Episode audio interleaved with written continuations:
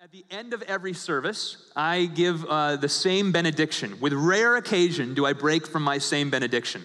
Uh, you guys are probably tired of me saying it, but it's a very important passage. It's called the Great Commission. And it says this All authority on heaven and earth has been given to me, says Jesus, not me, Jesus. Go therefore, make disciples of all nations, baptizing them in the name of the Father, the Son, and the Holy Spirit, teaching them to obey all that I've commanded you. Remember, I'm with you always, even to the end of the age. Now, I say that every week. And the question I have for you today is what is a disciple? That's what we've been commissioned to do. That's what we've been commissioned to make. That is the heartbeat of church. One of the questions I hear from newcomers to our church all the time is, What's your plan for discipleship? And we have a plan for discipleship. Members, you know full well what we do. You know how, how we do it, what our plan is, what our strategy is. I give an annual document overlying. Here's what we're getting after this year. But my question for you is, What is a disciple? If we don't have clarity on that word and what it means to be a true follower of Jesus, then we can't get after the Great Commission Jesus has given us. We're just keeping ourselves busy with a lot of church work, but we're not doing what Jesus commissioned us to do. And so I turn to you personally, before we answer that collectively at a church, as a church, what are the marks of a true disciple? How can you tell a true disciple from a hypocrite? Harsh word, but biblical word. What's a hypocrite? A hypocrite is someone who appears as a Christian on the outside, but inwardly is actually not a disciple. How can you tell a true disciple from a hypocrite? Are you a true disciple? Or are you a hypocrite? Today's story continues our survey of the gospel and uh, it's the history of the life and teaching of Jesus in, in the Gospel of Luke. And, and we know that the, that the writer, Luke, was a historian. He began Luke chapter 1 by saying, I've eyewitnessed, uh, I did eyewitness testimonies with all the men and women who were around and who met Jesus and who were ministered to by Jesus. And today we come to this wonderful story. And I, honestly, as I was preparing this, I had to cut out more than I kept in this sermon because there's so much richness in this story. It's the call of the first disciples. It's the call of the first apostles, Peter. In fact, James and John, all the sons of Zebedee, also become disciples of Jesus. But really, this is the story of Peter becoming a disciple of Jesus and the miracle that took place in order for that to take place. Now, as we go through this story, I'm going to look at it through the lens of the different categories of people that we meet in this story. And I'm, you'll see how I play with that a little bit. But I want to expose to us three people that are not disciples and how we see them play out in this narrative. And then by the end of it, we meet Peter, James, and John, who have become true disciples. It starts with the crowds and ends with a few disciples. And it's what happens in between that's the separation between the two. And so I want to separate for us between the crowds and the disciples and show you what that looks like. So let's read the whole text together. Luke chapter 5, verses 1 to 11 you remember, Jesus has just healed many. He's been preaching in the synagogues, and now he hits the streets. Real ministry always hits the streets. It begins in here, we invest in each other, and then it goes to the streets. On one occasion, while the crowd was pressing in on him to hear the word of God, he was standing by the lake of Gennesaret, and he saw two boats by the lake. But the fishermen had gone out of them and were washing their nets.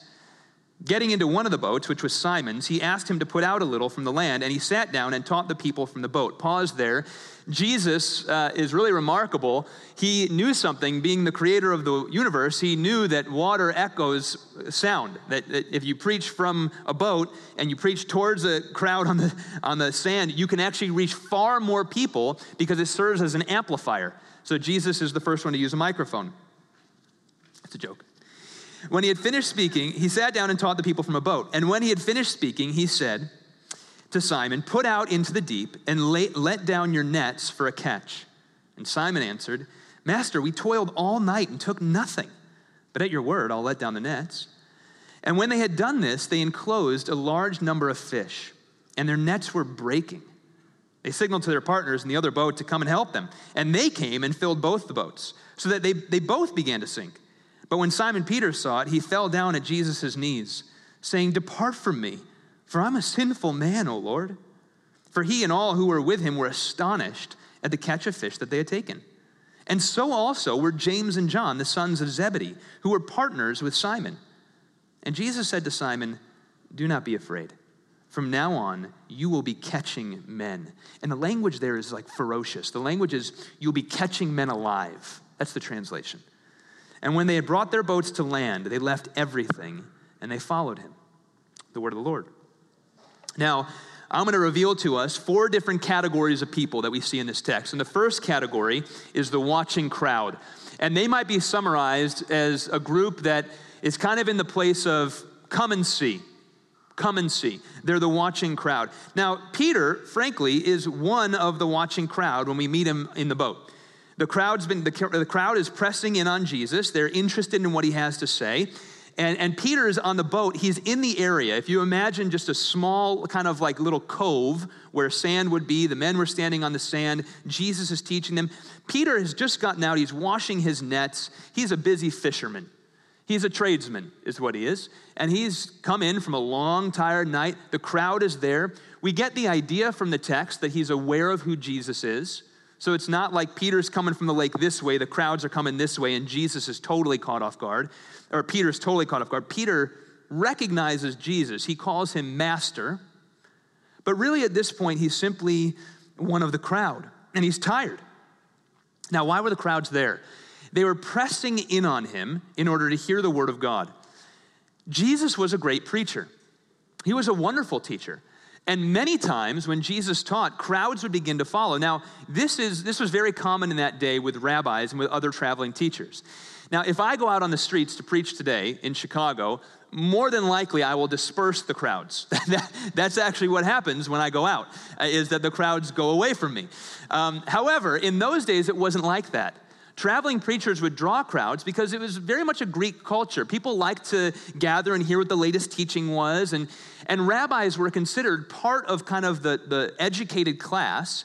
And for a, a common kind of non educated person in that day, a chance for them to learn would be to sit by one of the traveling guys, one of the teachers. And so a crowd would oftentimes gather. Now, especially if it's Jesus, there's a power to what he was preaching. But we're also told in the Gospel of John about his Capernaum ministry. Now, he's still in Capernaum at this point. And the, the writer John tells us in John chapter 6 that it was during this time period that many of the crowds left Jesus. Isn't that interesting? The crowds gathered to have their ears tickled because they liked what they were hearing. They were pressing in on him. They were fervent, wanting to know what does he have to say? But then, you know, Jesus said something a little too wild for them. It was a little too difficult for them to swallow, the pill that he was saying. And so eventually they looked at him, they said, No, that's not for us. We liked you when you were saying this. But Jesus, what you just said over here, that, that ain't gonna cut it for us, and we're gonna get out of here. Now, why, why do they like part of what Jesus has to say and not the other part? Because they're only part of the crowd. They're not true disciples of Jesus. They've come to have their ears tickled right? They're like many Bears fans, right? You go to a Bears game in Chicago, by the fourth quarter, when they're down, the stadium starts to get abandoned. You got a handful of guys that are still there at the end of the game, uh, but most of the people have already left if they're down. Because, and you can see the writing on the wall. This is not going anywhere. Fourth quarter is not going to rebound at all. And they just leave. They got better things to do with their time. They've given up. That's how a lot of people are treating Jesus in this scene. Now, today, there are many crowds that surround Jesus. Many. They love parts of what Jesus has to say. In fact, there are books by atheists written about some of the wonderful things that Jesus said. And they pick the pieces that they like and they remove the other pieces and make some kind of story up to try to say he never really said these things or, well, you don't have to listen to all of his teaching. But what are they doing? They want to be affiliated with something about Jesus. They want to be near enough to Jesus to get a little bit of the good vibes that are coming off of him. But they don't know anything about reorienting their lives to follow Jesus. They want some teaching that might give them a, a sense of morality, maybe religion in their life, but they don't want to be a disciple. Because to do that, you need to count the cost and you need to follow him. What are they like? They're like Jesus in his teachings in Mark chapter 8, verse 18. Having eyes, do you not see? And having ears, do you not hear? And do you not remember? They have ears to hear what Jesus is saying. And frankly, many of those in the crowds have heard sermons like the one I'm giving countless times. The crowds are filled with people who have spent many days in church. They are. Yet, they're not truly followers. What's the condition of their soul? Most importantly, the condition of their soul is that they do not know God. They have not received Jesus. And on the day that they stand before a holy God on their judgment day, if no change takes place, if they remain a part of the crowd, they will remain cut off from God for all eternity. Having your ears tickled by Jesus from time to time, having your, your mind and your intellect stirred by something of ethical teaching that he taught, or maybe even opening your Bible every once in a while and, and seeing something nice that he said, does not make you a disciple. That does not cover you in the blood of the Lamb. That does not uh, uh take the resurrection of Jesus and adhere it to your soul so that your eternity is secure. You're just part of the crowd, you're following along. Now, this is the first category that we meet today, and I need to pause here and ask if there's any truth of this for you. Remember, the crowds can be in the pews. This is an issue of the heart. The crowds were pressing in on Jesus. They wanted to hear the word of God. You've come today. You want to hear the word of God. That's, I'm assuming, why you're here. It's not that they didn't want to hear the word, it's that they didn't want to adhere to the word. They, they, didn't want to, they didn't want to live the word. They didn't want to be submitted to the word. They wanted to just have enough of it to be able to say they were around Jesus, but not enough to change their life as a result of it. Is this you today? And if it is, I want to pause right now before I go any further and say, You do not need to leave this room in the same condition that you came in. If you are part of the crowd, the Lord has assigned this message for you to make sure that just like Peter was part of the crowd as it began, that by the time we get to the end, something has changed in you as well, and that you would make a commitment to be a disciple of Jesus, to know Jesus. The crowd's are the first one we meet. And what's their heart? Their heart is come and see. That's all they want. And if it's good enough, they'll stay. Second group we meet. I'm going to label this one the cultural Christian. The cultural Christian. Now, bear with me as I explain to you how I get this. The second group is going to be represented by Peter. When Peter gets in the boat and follows Jesus, now follows Jesus, well, he's stuck on a boat, he can't really go anywhere at that point. But Jesus goes to Peter, says, Hey, put out from the land just a little bit so I can preach to the group. So Peter, respecting Jesus, first calls him master. Now, that word's a heavy word. He's recognizing that this person, Jesus, has some kind of authority, some kind of expertise in a particular area. And he adheres to him. He says, okay, gets back in the net. And you imagine Peter's tired at this point. But then Jesus says, go back out into the depths, drop down your nets to catch a fish. And what does Peter say at that moment? He says, Master, verse 5, we toiled all night and took nothing, but at your word I'll let down the nets. Now, there's a wrong way and a right way to read this. I think the wrong way is to actually see this as a truly obedient step by Peter. I think the right way to read this, what most scholarship says, the way this is written is it has a sense of skepticism in the tone with which Peter is saying it. What Peter is saying is this You're a master preacher, I'm a master fisherman.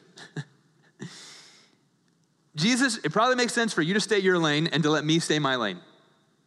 I've been out there all night. I'm great at what I do. I was just cleaning my nets. I caught nothing.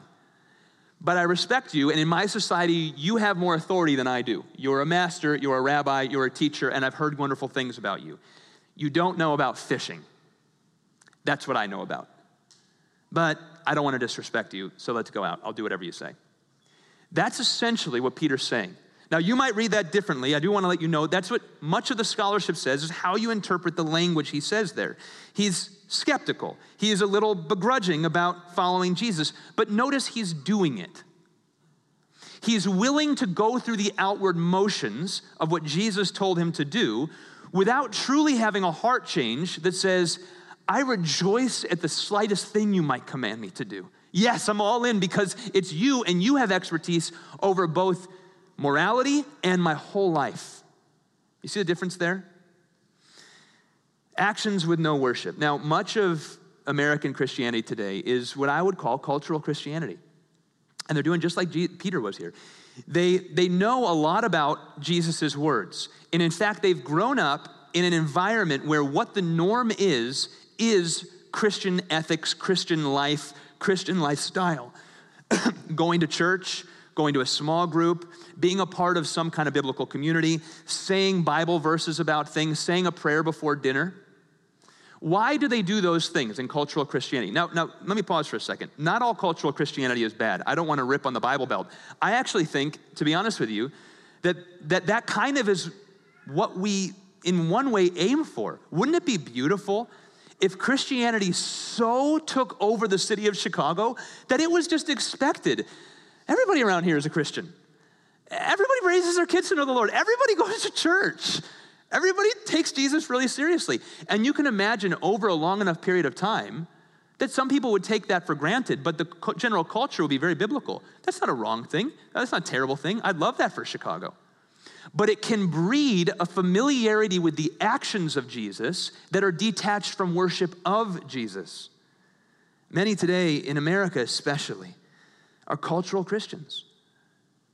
Knowing how to come to church, knowing how to talk the talk of all the things that Christians are supposed to say and do because they've been around it for so long. You went to youth group when you were a kid. You went to all the classes. You, you've been around enough faithful preaching that you, you know what preachers are supposed to say, you know what preachers aren't supposed to say. This is cultural Christianity. Perhaps they're going to church, perhaps they're tithing, perhaps they're serving. But the cultural Christian will do all of these things without ever having a heart transformed by Christ. There's a, an author named Kyle Idleman, wrote a book a couple decades ago called Not a Fan. And he writes this he says, My concern is that many of our churches in America have gone from being sanctuaries to becoming stadiums.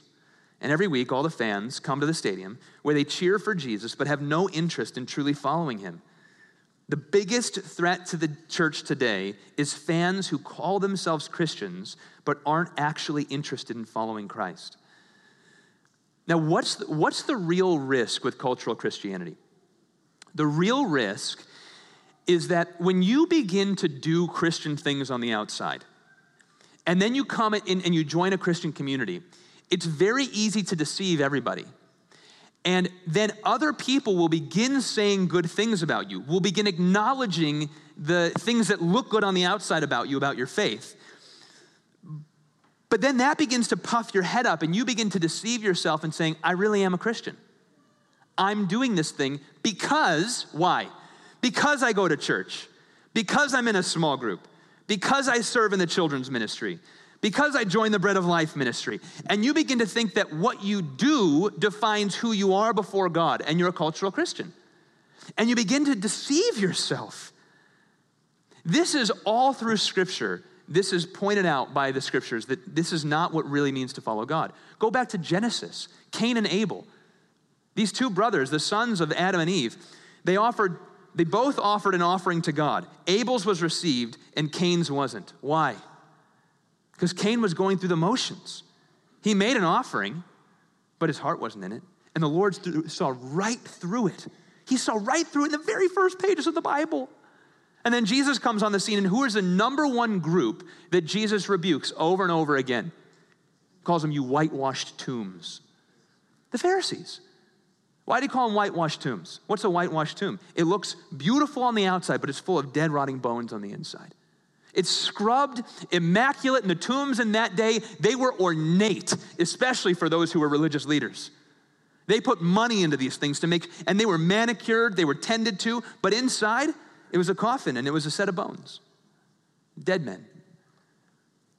Psalm 50 verse 16 to 17. But to the wicked, God says, What right have you to recite my statutes or take my covenant on your lips? For you hate discipline, you cast my words behind you. Over and over, I had a dozen verses I could have put here just to show you that the scriptures over and over reveal that it is possible to recite the scriptures. It is possible to take the words of God on your mouth and have no heart change. What's the condition of their soul? What's the condition of the soul of a cultural Christian? I, I fear the word that I think about from my ministry as a pastor is watchman. Watchman. Ezekiel 3 and Ezekiel chapter 33. Ezekiel is the watchman on the wall who's, who's, who's proclaiming truth and, and guarding, making sure that the blood is not on my shoulders. So I'm, I'm warning. I fear, I fear that the hallways of hell are paved with cultural Christians. That, that terrorizes me as a watchman and as a pastor. And part of the heart of this sermon is to say if that is you, if you are a cultural Christian and you don't actually know and love Christ, you haven't looked into the beauty of the gospel and the beauty of, of Jesus and his love for you and his gentleness and kindness and long suffering and mercy towards you and seen him on the cross and seen him in the resurrection and said, My life is to follow Christ. That is what I'm about. I do not want you to leave this place confused over what it means to be a disciple. Life is far too short, it's far too precious, and judgment is real. Matthew chapter 7, verse 21 to 23, some of the most haunting verses in all of Scripture. Not everyone who says to me, Lord, Lord, will enter the kingdom of heaven, but the one who does the will of my Father who is in heaven. On that day, many will say to me, Lord, Lord, did we not prophesy in your name? Cast out demons in your name? Do many mighty works in your name? Lord, didn't we do many things that looked biblical on the outside? Then I'll declare to them, I never knew you. I never had intimate relationship with you. You never loved me. I, you, you remained a rebel to me, doing things on the outside that made everyone else think you were a Christian. I never knew you. Depart from me, you worker of lawlessness. Do not leave today thinking you are a Christian if you have not become a disciple. We're going to get there in just a moment what a disciple is. But let those words haunt you for a moment. Don't leave under that judgment. Number three. Number three, the convicted sinner. Now, this is going to surprise you. This third group is still not a disciple. I'm putting the, the heat up today, the pressure's on. This group is still not a disciple. Peter's following Jesus. He begrudgingly follows what Jesus says to do. He lets his nets down into Lake Gennesaret, and all of a sudden, a, a, pool of fish so overwhelming that it's miraculous begins to overtake his boat. They end up pulling the nets, and the nets are bursting, right? He pulls the nets and he lugs them over, but there's more fish to be caught. So he nods over to James and John in the other boat, the sons of Zebedee, his business partner, says, Come over here. They load his boat up until the boats themselves are sinking with fish. This is not a natural phenomenon. This is not an accidental phenomenon. You can't explain this away. This is Jesus performing a miracle to win a disciple. That's what it is. And that's what he does every time he calls a disciple. He performs a miracle because each of our hearts are rebellious to God, and the only way it becomes unrebellious is for God to perform a miracle. And so I've been praying for miracles all week in this room, okay? But this is what this is. Now, there's two aspects to Peter in this. First of all, he has an enthusiastic admiration for Jesus. He, he, looks, at, he looks at Jesus, he sees the catch, and you've got to imagine this fisherman who is exhausted from catching no fish, seeing the boats overloaded. Just imagine how you'd feel. Just imagine the most successful day in your career you've ever had times 10. Personalize it for a moment. You, you, you, it's just, you know, I'm looking, I'm looking, real estate agent. You're, you're a real estate agent. And all of a sudden, you close 10 $10 million properties. That would be the best. That'd be the best day in your career. That's what Peter feels like in that moment. You'd be riding high on that day. This is incredible. That's his whole career. All his life, he's been a fisherman. That's all he's ever known. And now he's got the most miraculous catch of fish, him or anyone he's ever heard has have in those two boats. It's an enthusiastic admiration. It's not discipleship yet. He's not a disciple yet. Many have an enthusiastic admiration for Jesus. Why do they get that? Well, because what can happen is that church can become a bit of theater at times. And, and theater can be emotional. And you can have an emotional experience from time to time that's brought on because of any number of reasons. That then some people they think that because they had an emotional, enthusiastic experience with Jesus, they go back to that and say, I'm a Christian. I had that experience. No, all you had was an emotional experience from being around Jesus. You get around Jesus long enough, you're going to have an emotional experience, guaranteed. That's going to happen. You go join our Bread of Life ministry, you serve the homeless downtown, you're gonna have an emotional experience. It's gonna happen. You join our kids' ministry, eventually you're gonna see miracles take place. You're gonna have an emotional experience. It doesn't make you a disciple. But what's the second thing he does? He has an overwhelming sense of his own depravity. Listen to his words here. His language changes from master to Lord. At first it was master, you're an expert. Now it's getting closer, getting closer. He's using the word Lord. Now, that word does not always translate to God. It can be used of a very respected person, but he's upping his language with how he's talking to Jesus of this. He falls on his knees before Jesus, grabs a hold of Jesus, says, Depart from me, for I'm a sinful man, O Lord. Now what's happening? Now he has an overwhelming sense of his own immorality before this holy man.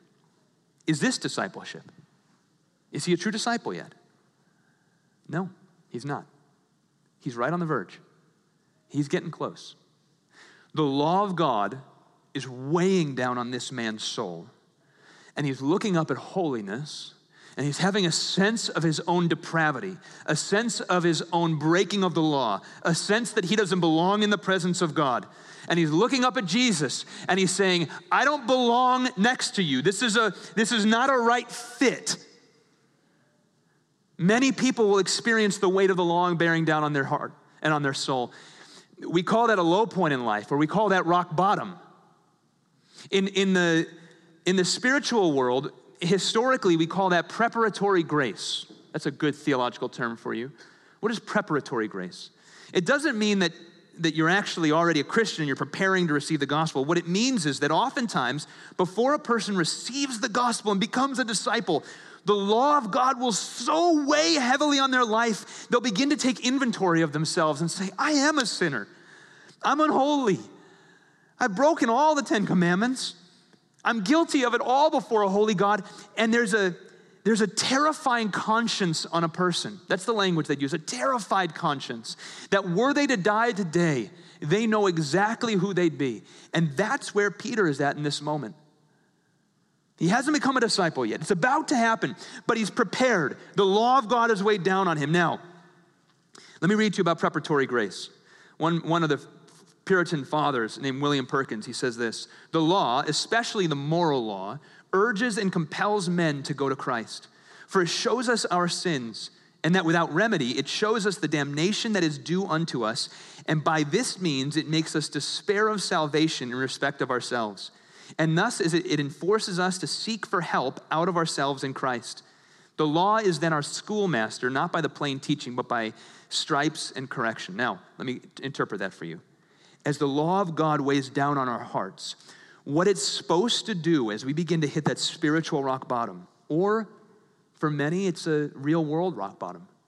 You, you, you, you hit the low in that point, your gaze is supposed to look up to the only one who can help you in that space. It's Jesus. It's Jesus getting a hold of your life. He will lift you up. His, his burden is easy, His yoke is light. He will carry you.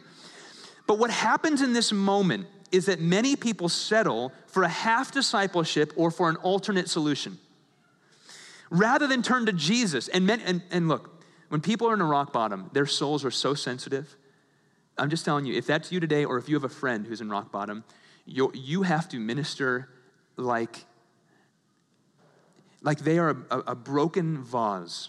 And this is how I teach men in, in marriage class how to care for their wives. This is strange. I, I don't have time to go into that right now, but you have to, like they are a vase, that your job is to carry them across the finish line. Men, that's how I instruct you to lead your wives. And you can't jostle it, you can't shake it. You, because they're gentle and, and, and you need to love them. But when someone hits rock bottom, that vase has been shaken and broken and cracked, and, and you get to come alongside like Christ and love them and just gently point them towards Jesus because their souls are so fragile. Rock bottom's a hard place. But many, what they do is they hit that rock bottom and then, and then they settle for cultural Christianity. It's not discipleship. And then they go a few years and they think, oh man, I got out of rock bottom because I'm in a small group now and I'm doing so much better. And no, they're not, you're not doing better. You, you, put a, you, you put a band aid on it. You didn't deal with your soul, it was the soul condition that got you there. Or then you turn to some other function. You, you, you, turn to some vice, right? You turn to alcohol, you turn to addiction, you turn to busyness in work, you turn to any kind of thing to just distract yourself from the real issue. And the real issue is your soul was broken before a holy God, and you know it. The law is weighing down on you. What do you need? You need the Lord Jesus. You need discipleship. You need to know who you are before a holy God, and you need to know that your soul's condition is taken care of before that holy God. And there's only one way for that to be it's knowing Christ Jesus as Lord and Savior. All right, lastly, the true disciple. The true disciple. Look at how Jesus responds to Peter. We've gone from the crowd, we're now we're going to end this story with three true disciples. Jesus says to Simon, verse 10, and James and John, Do not be afraid. From now on, you will be catching men. And when they had brought their boats to land, they left everything and they followed him. Just remember what that means. They just sold 10 houses worth $10 million as real estate agents. They walked away from the commission check, they put it down, and they said, You're a whole lot better than that would have been. Make that real for us. That's what they walked away from. Now, three marks of discipleship from this turn in the story. Number one, the first mark of a true disciple is that Jesus has truly ministered to the soul. Where am I getting that from? Look at what Jesus does. Peter is broken in that moment. Peter's broken. He's on his knees. He's he, he sees the brokenness, and Jesus speaks to him those precious words. What does Jesus say? Do not be afraid, do not fear. And then, then he says, For now on, I'm going to make you a catcher of men. I've got, I've got a whole new story for you. I'm ministering to your heart. The first mark of a true disciple is not just that they come to church, is that they have been ministered to personally by Jesus Christ. Jesus is not just someone they talk about in the third person. Jesus is someone they talk about as I know him. It's this intimate relationship with Christ. Why? Because the gospel is that Jesus went to the cross, shed his blood on the cross for you in order to establish a relationship with you. Not to give you a new code of morality only, not to give you some new things that are more religious in your life, to establish an intimacy of relationship. You know a true disciple because they, they love to run to prayer. It might be a strength, might be a muscle that's not very strong in their life. It might be a muscle that needs strengthening. It might be something they're learning how to do better. But they know Jesus because he's ministered to them. He's, he's actually met their brokenness, whatever that was for each of you, and he turned it. And, and, and you found, man, like, I'm healed. I, I genuinely have been changed from who I was to who I am now because of what Jesus is. 1 Peter chapter 1, verse 8 and 9, Peter says this so well. Though you have not seen him, you love him. Though you, do not, though you do not now see him, you believe in him and rejoice with joy that is inexpressible and filled with glory, obtaining the outcome of your faith. Does that language describe the way you think of Jesus? Is there this, you know, I, don't want to make it seem like you've got to just be this like skipping person down the street all the time about who Jesus is, like, but in a sense, kind of, right? Kind of. Like, like if the gospel's true. And if God loves you solely because of the blood shed on the cross for you, and if Jesus defeated sin, Satan, and death, secured your eternity for all eternity, and you have heaven waiting you, and He promises to be with you to lift your head up, do you not now have a joy inexpressible? I don't get how you can't. Is that not at least a, a, a normative principle in your life, if not an all the time thing? That you love to run to Christ. Why? Because He's ministered to you. Do you recall old habits in your life as, as futile, as empty, as vain, as meaningless? You look back on the things you used to do and you say, ugh, I, it's disgusting. I love following Jesus. See, that's the heart of someone who's been ministered to by Christ. Second thing we see in, in Peter, he left everything. He left his boats, he left his career, he left his vocation on not much. He, not much information of what they were going to be doing. You'll be catching men. Great, I'm in. I don't know what that means, but, but I'm in. Right? Here's what I know you. I'm following you wherever you're going because you're good. I want you. That's the one thing he knew. And he left it all to follow Jesus. There is no halfway Jesus disciple. No such thing. The call on your life might not be to abandon the career that God's gifted you with. In fact, that's not normative. It, what's normative is, is that God blesses you in your career to make much of Jesus in whatever space He's put you in. Wonderful. Not everyone's gonna have the same story as Peter. Some will. Some will have a story where you, were, you had one path and then God said, er, changing story, now you go here. But many will stay in their vocation. But here's what it is to forsake all and follow Jesus can happen across all of your careers. It's not a career thing, it's a, it's a this thing. I am willing to be, to be a fool in the eyes of everyone around me for following you. I will follow your every word because you are my Lord.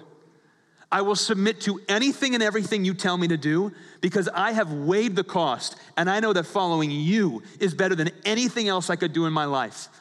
And you look at your life and you say, What was I used to be following? I used to want a huge career, right? God might bless you with that, but here's what we know that's not gonna be your God anymore. It's not gonna be your God anymore.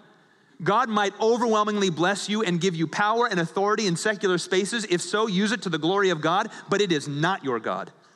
This is your God. And God might minimize your career in order for you to pour your effort and your energy into other places and experience the goodness of God despite opportunity costs that you might have had if you had, if you had stayed in your corporate going the way you were. This second principle is so important. We leave everything to follow Jesus. It's, it's this turning from who you were and saying, This is worth everything. Now, I got to ask you this is, this is not the mark of a radical disciple. This is not the mark of pastors. This is not the mark of super duper disciples over here. This is just discipleship. Come follow me. You got to examine your heart right now. This is what I'm asking you to do. Is, is this mark true of you? Have you forsaken all for the sake of Him? Are there marks of that? Is that evident? And is it particularly evident in your heart? the way you live, the way you love, the way you, you think about your aims in life, the way you think about your family, the way you think about ministering to those that God's put in your life. Do you see it all through the lens of Jesus because of how glorious He is? This is simple discipleship. He's raised from the dead. You've been born again. That means your old self is dead. The seeds of this must be in us. Number three, they become fishers of men. This is a simple mark of discipleship that is absent in most churches and among most Christians. I think I read a stat to you guys a while ago. It said 99% of Christians will in America will be born into a Christian family, live their whole life in the church, raise their children in the church, have a Christian funeral and never share the gospel with one person.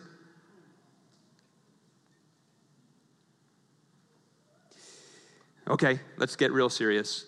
How many people have you shared the beautiful blessing news of Jesus with in the last six months?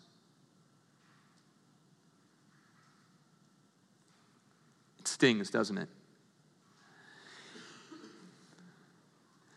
The reason we don't share the gospel is because most of us have been won to Christ under a false definition of what a disciple is. Most of us have been told something like this just accept him into your heart. Just accept Jesus into your heart. Is that true? It's part of it. That's part of it. Yes, that's part of being a disciple. Absolutely. Believe him in your heart, that acknowledge him. Romans chapter 10, 9 and 10. Believe in your heart that Jesus is Lord. Confess with your mouth that God raised him from the dead and you will be saved. Amen. Hallelujah. But that's not the whole story. To be a disciple is to follow Jesus in what he's doing. And what is he doing? What is he passionate about? To be a disciple is to have your passions aligned with the passions of God. Uh, otherwise, you're not truly a disciple. So, a disciple is someone who says, Okay, God, what are you doing? What's my commission? We read that one every week. Go make disciples of all nations. Am, are you busy with that work? Are you intentional with that work? Are you at least prayerful about that work? Is there a seed of passion in you for that work? When you see souls, do you, see, do you see their eternal condition based on the Word of God and say, I want to be about that work? I want to be a disciple maker. I don't know how, I need to be trained. Great, that's what I'm here for. I'm a little nervous. Great, just come along with me. Come along with some of our team. We'll show you how to do this. We'll put tools in your hands. We'll make this as, as the easiest thing you've ever done. All you need is a love for Jesus and a passion for the gospel. What's he doing right now? What's the, what's the Holy Spirit doing right now? He's winning children to the gospel in those rooms. Does that stir passion in you? That's what he's doing right now as you speak, as I speak. He's winning them right now. Is, is, is, is the fire burning in you? What's he doing out there? How many precious souls that were lost 24 hours ago were saved to, to, to, to new status in Christ just within the last day that we don't know about? But that's what God's up to right now. He's taking people from every tongue, tribe, nation, and language and winning them to faith in Jesus because that's what he's doing. He's collecting his church to worship him. By the way, what we're going to spend all eternity doing. Does it get you excited? One of the most impactful books I ever read was called A Passion for Souls by D.L. Moody. D.L. Moody, man with a third grade education, a shoe salesman. A shoe salesman, no formal training. He used to walk into rooms even after he was a big evangelist. And he'd go to like the low level pastor guys from the area, and they'd all think he was a big evangelist. And he'd just go there with a dozen questions. I have no idea what this says. Can you explain this to me? I've been wondering about this. And they said, You're D.L. Moody. You're supposed to tell us. He said, I don't know. I've never been trained. What did he have? What did that man have? A passion for souls. That's what he had. D.L. Moody came into Chicago. He went into the city. He said, Where's the gospel most needed? They said, Well, here's what, you know, what churches normally do, but do one thing. Don't go over there. He said, Where's over there? They said, It's called Little Hell. That's today's Cabrini Green, the remainder of what is Cabrini Green. It was called Little Hell. He left the formal preachers. He said, Guess where I'm going? And he walked over to Little Hell, Cabrini Green, and he established a youth group. He used to keep chocolates in his pocket and nickels. And he'd walk up to kids who were basically virtually homeless kids living in, sh- in shacks, and he'd give them chocolates and nickels, and he'd share the gospel with them until there were hundreds of children coming on a, on a, a Saturday morning. Why? Why did he keep chocolates in his pocket? What was with that? He had a passion for souls. No education, no knowledge of how to do this the right way. He just loved Jesus and he knew the commission and he knew that he had the Holy Spirit, so why not him? You have the Holy Spirit. Why not you? Where does everyone say you shouldn't go? Where have you said you shouldn't go? Maybe that's the very place you need to go. See, this is the third thing. Let me read this quote again from Kyle Idleman. He says, Fans don't mind him doing a little touch up work, but Jesus wants complete renovation. Fans come to Jesus thinking tune up, but Jesus is thinking overhaul.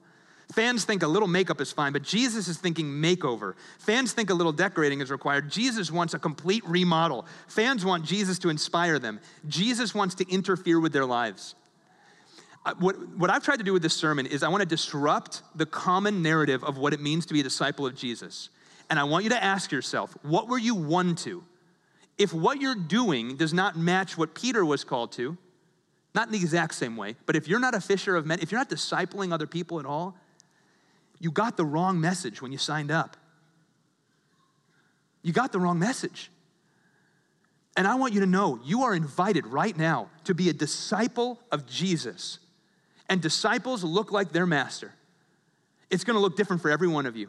Every single one of you. If you're a follower of Jesus, you have the Holy Spirit. He's anointed you, He's given you unique talents, gifts, networks, assets. He's given you unique personality, story, all of that to be used in the kingdom of God to build up the church and see the gospel go forward, and each of you has a part to play. If you don't think you do, you haven't gotten the message what Jesus is up to right now. That's what he's doing. Three marks of a disciple. Number one, you've been personally ministered to by Christ. He's healed you, and you know it, and you're grateful for it. Number two, you've left everything. You're unashamed of the gospel. All of that worth nothing compared to knowing Jesus, and I'm following him, whatever the cost. And number three, you've got a passion. You've got a passion for what Jesus has a passion for. That's winning souls. Let me pray over you. Heavenly Father, I pray over this church right now.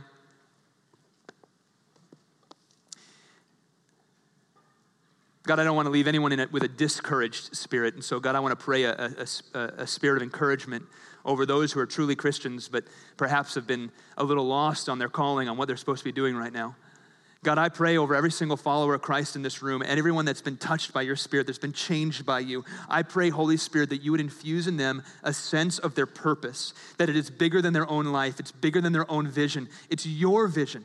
And God, I pray that there would be a renewal of vision for what it means to follow Jesus in this place. And that what happens here in this church would inspire other churches around the city because we need many gospel preaching churches. We need many churches on mission for the gospel here in the city. But God, I pray that you do that work in this room right now, God. And I also pray for those who, who came in here hypocrites today, maybe cultural Christians. God, I pray that right now in this room, there would be prayers prayed that sound like this Lord, I do not want to be a hypocrite. I give you my soul, and you are worthy of following, and I follow you. Make me a fisher of men, make me a kingdom builder. Thank you for forgiving all of our sin, Jesus. We have nothing that we bring to this on our own. It's all what Christ has done. We say this in Christ's name. Amen.